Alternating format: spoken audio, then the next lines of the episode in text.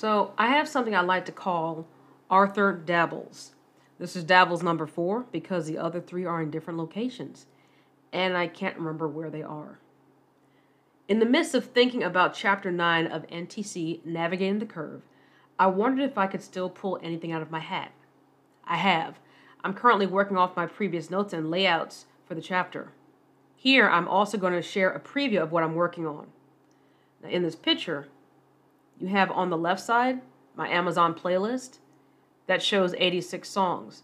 I have more than that. And on the right side, you can see chapter nine of Navigating the Curve. Now, if you look at it carefully, you'll see that it's already up to six hundred two words. The disclaimer is very short. It says, "I do not think it needs to be said, but I do not own Marvel or Spider-Man or the Savage She-Hulk. But if I owned Shulky, I'd be super happy. I also don't own stock in anything. This is from my imagination." Not bad for a little under an hour of writing with no clear idea in mind. I have this fic worked out to be chapter fifteen, at least in my notes. For now, though, sleep.